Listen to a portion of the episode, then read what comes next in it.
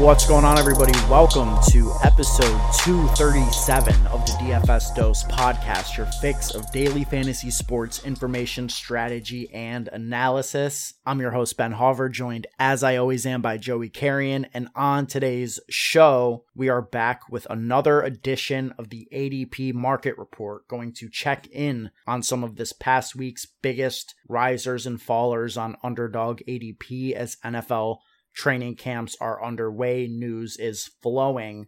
Joey, before we get to the shift in ADP though, today's a, a big day for us. You know, it's it's the official release of the DraftKings week one salaries, and we may or may not have just spent the last hour perfecting a cash game lineup in July. yeah, I mean huge day. Huge day for the fantasy crowd, the DFS crowd, us. Uh, they released the salaries a little a little early. I mean, July 29th. I, I feel like they usually release them like the first weekend of August, which would have been like next weekend. Uh, but yeah, an exciting day. Spent the last two hours looking at prices and just getting hype over week one. I think we have uh, 44, 44 days until the main slate, which is on 9 11. Yeah, I'm, I'm excited. I can't wait. And it's going to be a fun time uh, talking about these week one prices on the next episode of the pod. So if you want to hear us discuss our uh, GPP and cash game builds, you know, way too early, make sure you tune tune in on Monday to the next episode. Uh, it's going to be a great time. So make sure you're subscribed to the podcast feed and don't don't miss it. It's going to be a great time. Absolutely, man. There's just nothing like DFS NFL. I cannot wait. Yeah, best ball is cool and all, but there's nothing like sweating NFL DFS every single weekend and, you know, analyzing the prices and trying to make the most optimal lineups. It's just a great time and it's it's it's, it's actually going to bring some some joy into my life that is pretty devoid of it at the at this current moment. So, mm, yes, that is that is quite quite important looking forward to that as well. Have about a month left of best ball coverage, however, and that's what we are going to be focusing on today. Most of the ADP risers and fallers over the last seven days are guys that we've discussed uh, over the past week, just talking about some of the news flowing. A lot of these are reactionary to the news. A prime example is Julio Jones, who I could have told you would have been the biggest riser without looking, but he's up 36.6 spots. I'm not sure if this is going to be the end of his rise or if he continues to jump over the next couple of days as well. His current ADP is 152nd overall. He's going as the wide receiver 70 as it currently stands. Obviously, fallout of his signing with the Tampa Bay Bucks. Yeah, I think we're going to see Julio still continue to rise. So I still believe there is some closing line value to be had in this situation. If you want to draft Julio, he's currently the wide receiver 70 on underdog. I could see him settling into, you know, the wide receiver like 55 range. I think that'd be, you know, a solid point for him to kind of plateau at as this last month of the offseason goes on. I think people are just excited, you know, about the situation. And obviously, he's an ultra talented wide receiver. Aging a little bit, yes, but there's still a majority of people that believe that he can still play at a you know decently high level. So he's definitely going to rise. And like I said, I, I, still think you can get some CLV on him. So he's probably a good pick just from a process standpoint. Do you think that we should still be taking him in tournaments that have been open this whole time? Like, for example, you know, in Best Ball Mania 3, where he was going at 189 just last week. Now he's going at 152. Can we still, you know, beat those teams that, that had got him at, at such a good price? Yeah, I mean, I think that is kind of the con about the situation is you're competing against teams that already have had him at you know, an 18th, 17th round price tag. I think on underdog it matters a little bit less because now he's what a 15th round pick. So, I mean, 18th round Julio, 15th round Julio doesn't really make a difference. Now on drafters, where mm-hmm. he was a 20th round pick and say he goes up to 15th, 14th, all right, we're we're we're getting into that territory where you probably shouldn't be drafting Julio. But then again, like what's the probability of late round picks working out just in general, right? Right. So, I mean, 15th round, 18th round, 20th round, does it really matter? I mean, if he gets up to like the 11th, then then no, you can't draft him at all. But as it stands right now, I think you could still draft him. Yeah, that's fair. And also, I mean, we we talked about this weeks ago, you know, on on the ADP market report that, you know, Julio Jones and Will Fuller are guys that you should be targeting because inevitably no matter where they land, they were going to skyrocket uh, skyrocket like this and we saw that with Julio. Starting to get pretty goddamn nervous about Will Fuller to be honest. Like I don't know what the holdup is. I hope that, you know, this theory that he's just waiting on the Deshaun Watson stuff is true uh, because I've been drafting a ton of him. So if he doesn't end anywhere, then I'm going to be super tight. But I, I still have some hope, a slight glimmer of hope, that is, that, that Will Fuller will sign and, you know, have a uh, similar meteoric rise. I, there, there's just no logical explanation other than he's waiting for Watson suspension. I, I think that's the only thing that makes sense at this point, unless he truly just doesn't want to play football anymore, which who knows? Who knows? We will hopefully get some some light shined on this situation at some point. Some of the other top risers include Isaiah McKenzie, which uh, I mean that makes all the sense in the world. He's been you know one of the most explosive players at Bills camp up to this point, and is quote looking more and more comfortable in the slot every day. Just such a cheap price tag on a guy who could end up being an every down player in this Bills offense. Yeah, I mean, we were drafting him before camp uh, just because we want all exposure to anybody in this Bills offense. So shout out to us. But it, I mean, we talked about it on the last pod. He's probably just more talented than Crowder, and the Bills recognize that, and they want to get him involved in the offense and create ways for him to uh, make you know explosive plays. So current ADP of 187.9. You know he's gone up about a round and a half now, and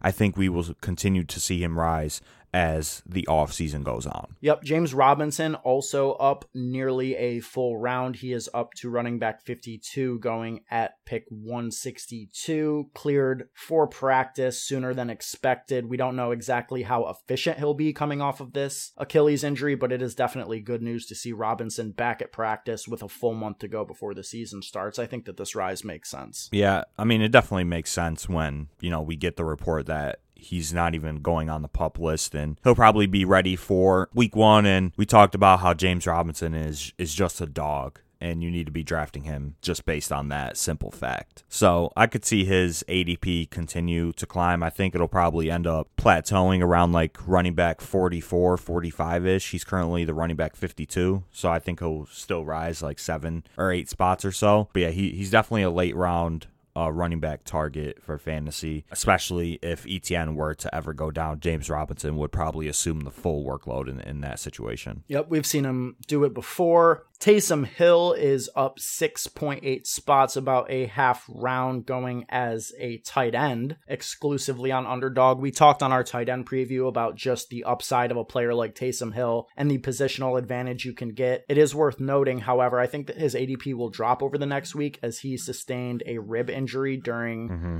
camp and is out indefinitely. It, it sounds like he's still on track for week one, but I don't think that they're going to rush Taysom Hill back anytime yeah. soon. So we could see his ADP drop back to a spot where it would be an even better buying opportunity. Yeah, I think he's still a buy currently at his ADP. It's only risen, you know, 6.8 spots to 199, so I still think he's pretty cheap just from, you know, the the entire theory and process surrounding Taysom Hill, you know, and the uh, positional value that that could bring at the tight end position. So, yep. And then closing out our top five in terms of biggest risers is Wan'Dale Robinson, who's up to wide receiver 80, going at pick 187.7. We've been just getting generally good camp buzz about Wan'Dale. He's being used in a variety of different ways. They're putting him in motion, putting him in the backfield, kicking Saquon into the slot, just trying to get the rookie playmaker involved in all ways possible at Giants camp. So, makes sense that he's rising. I don't want to get too bullish on a guy whose upside I think is being Daniel Jones' fourth option in the passing game. You know, he'll mm-hmm. definitely be behind Kenny and Kadarius Toney in terms of the pecking order, and I think Saquon is ahead of him as well. So, you know, I, I don't want to get too bullish on Wan'Dale, but I understand why the hype is driving his price up. I mean, it's kind of the same situation with McKenzie, like just from you know, a prospect standpoint, like he's probably a guy that you want to have the ball in his hands. But like you said, he's probably the fourth option. And then Sterling Shepard will still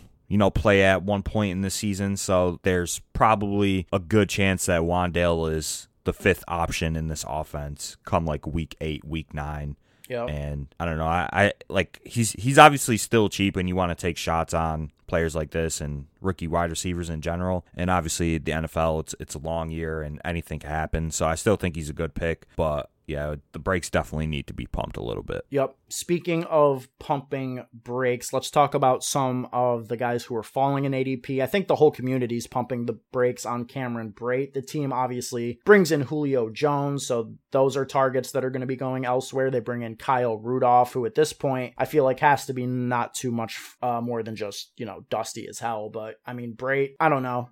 I don't know how it's going to work out between Brate and Rudolph, but I personally just want zero exposure to Brate. But his price is dropping. He's he's fallen a full round over the past seven days. Tight end twenty six. Yeah, I mean I have no interest in Brate. Russell Gage is also dropping on the Bucks. He's dropped almost eleven spots in ADP. That was standard after they signed Julio. Saw that coming. Really have no interest in Gage either at his ADP, I think I would definitely become interested if he continues to drop and let's say he gets into, you know, the wide receiver 45 or 48 range. He's going as the wide receiver 39 right now. But yeah, so if he gets into that that range of the late 40s, I, that's when I would uh, jump in on Russell Gage. Yeah, it, it's just so tough to to see it, but at, at the same time, who knows? I I'll be taking shots on Gage just to get a cheaper overall price to the shots that I've been taking on him, but I, mm-hmm. I don't want to be paying for top 80 ADP on Russell Gage right now. I just don't think that yeah. that's too sharp given the additions that they've made recently. John Metchie is obviously falling. He will be out for the year, unfortunately diagnosed with leukemia. Hope everything goes well with his recovery. He's down to 215, no longer going to be being drafted, I think, in the coming weeks. That's pretty self explanatory. Jamison Crowder, direct corollary to the Isaiah McKenzie hype. He is down nine spots, going as the wide receiver 67. And I still think you can draft Crowder. I mean, we do expect McKenzie to, to play a role, but anybody in this Bills pass catching group I think is valuable. And if we're getting a discount, then I, I think I could be in on Crowder at this price. Yeah, I, I definitely agree. Especially if his ADP continues to drop. Now, you know, you're you're gonna get Crowder in the wide receiver 70s most likely. He's going as a wide receiver 67 right now. So if that drops like five or, or six uh, wide receiver spots, uh, you're still getting a good value on a player that, you know, has been pretty productive throughout his career and is still in you know, the best offense in the NFL, in my opinion. So, yep. And then closing out our top five fallers. I'm nervous to even bring this up. You almost, uh, you know, attacked me when I brought up Sammy Watkins on the last episode. I know you don't want to be talking about Sammy in 2022, but he was re- uh, removed from the non football injury list. He is back at practice, running with the ones, catching passes from Aaron Rodgers. Is that enough for you to be wanting to uh, draft Sammy Watkins at a reduced price tag going as the wide receiver 77? I mean, obviously you could you could draft Sammy Watkins. I mean, but I are you gonna do it? Are no, you no, taking no, Sammy Watkins on your rosters? That's what the people want to know. That's what I. Want I mean, personally, I think that if you know you're out here in real life grinding, doing whatever you do for work, making money, trying to pay the bills, playing these best ball tournaments, if you willingly sit here and do all that to hop in a draft and put your hard earned money that you had to put your blood, sweat, and tears in for, and you draft Sammy Watkins, you should just be ashamed of yourself. Like you're you're just a disgrace, in my opinion. That's how I feel about the situation.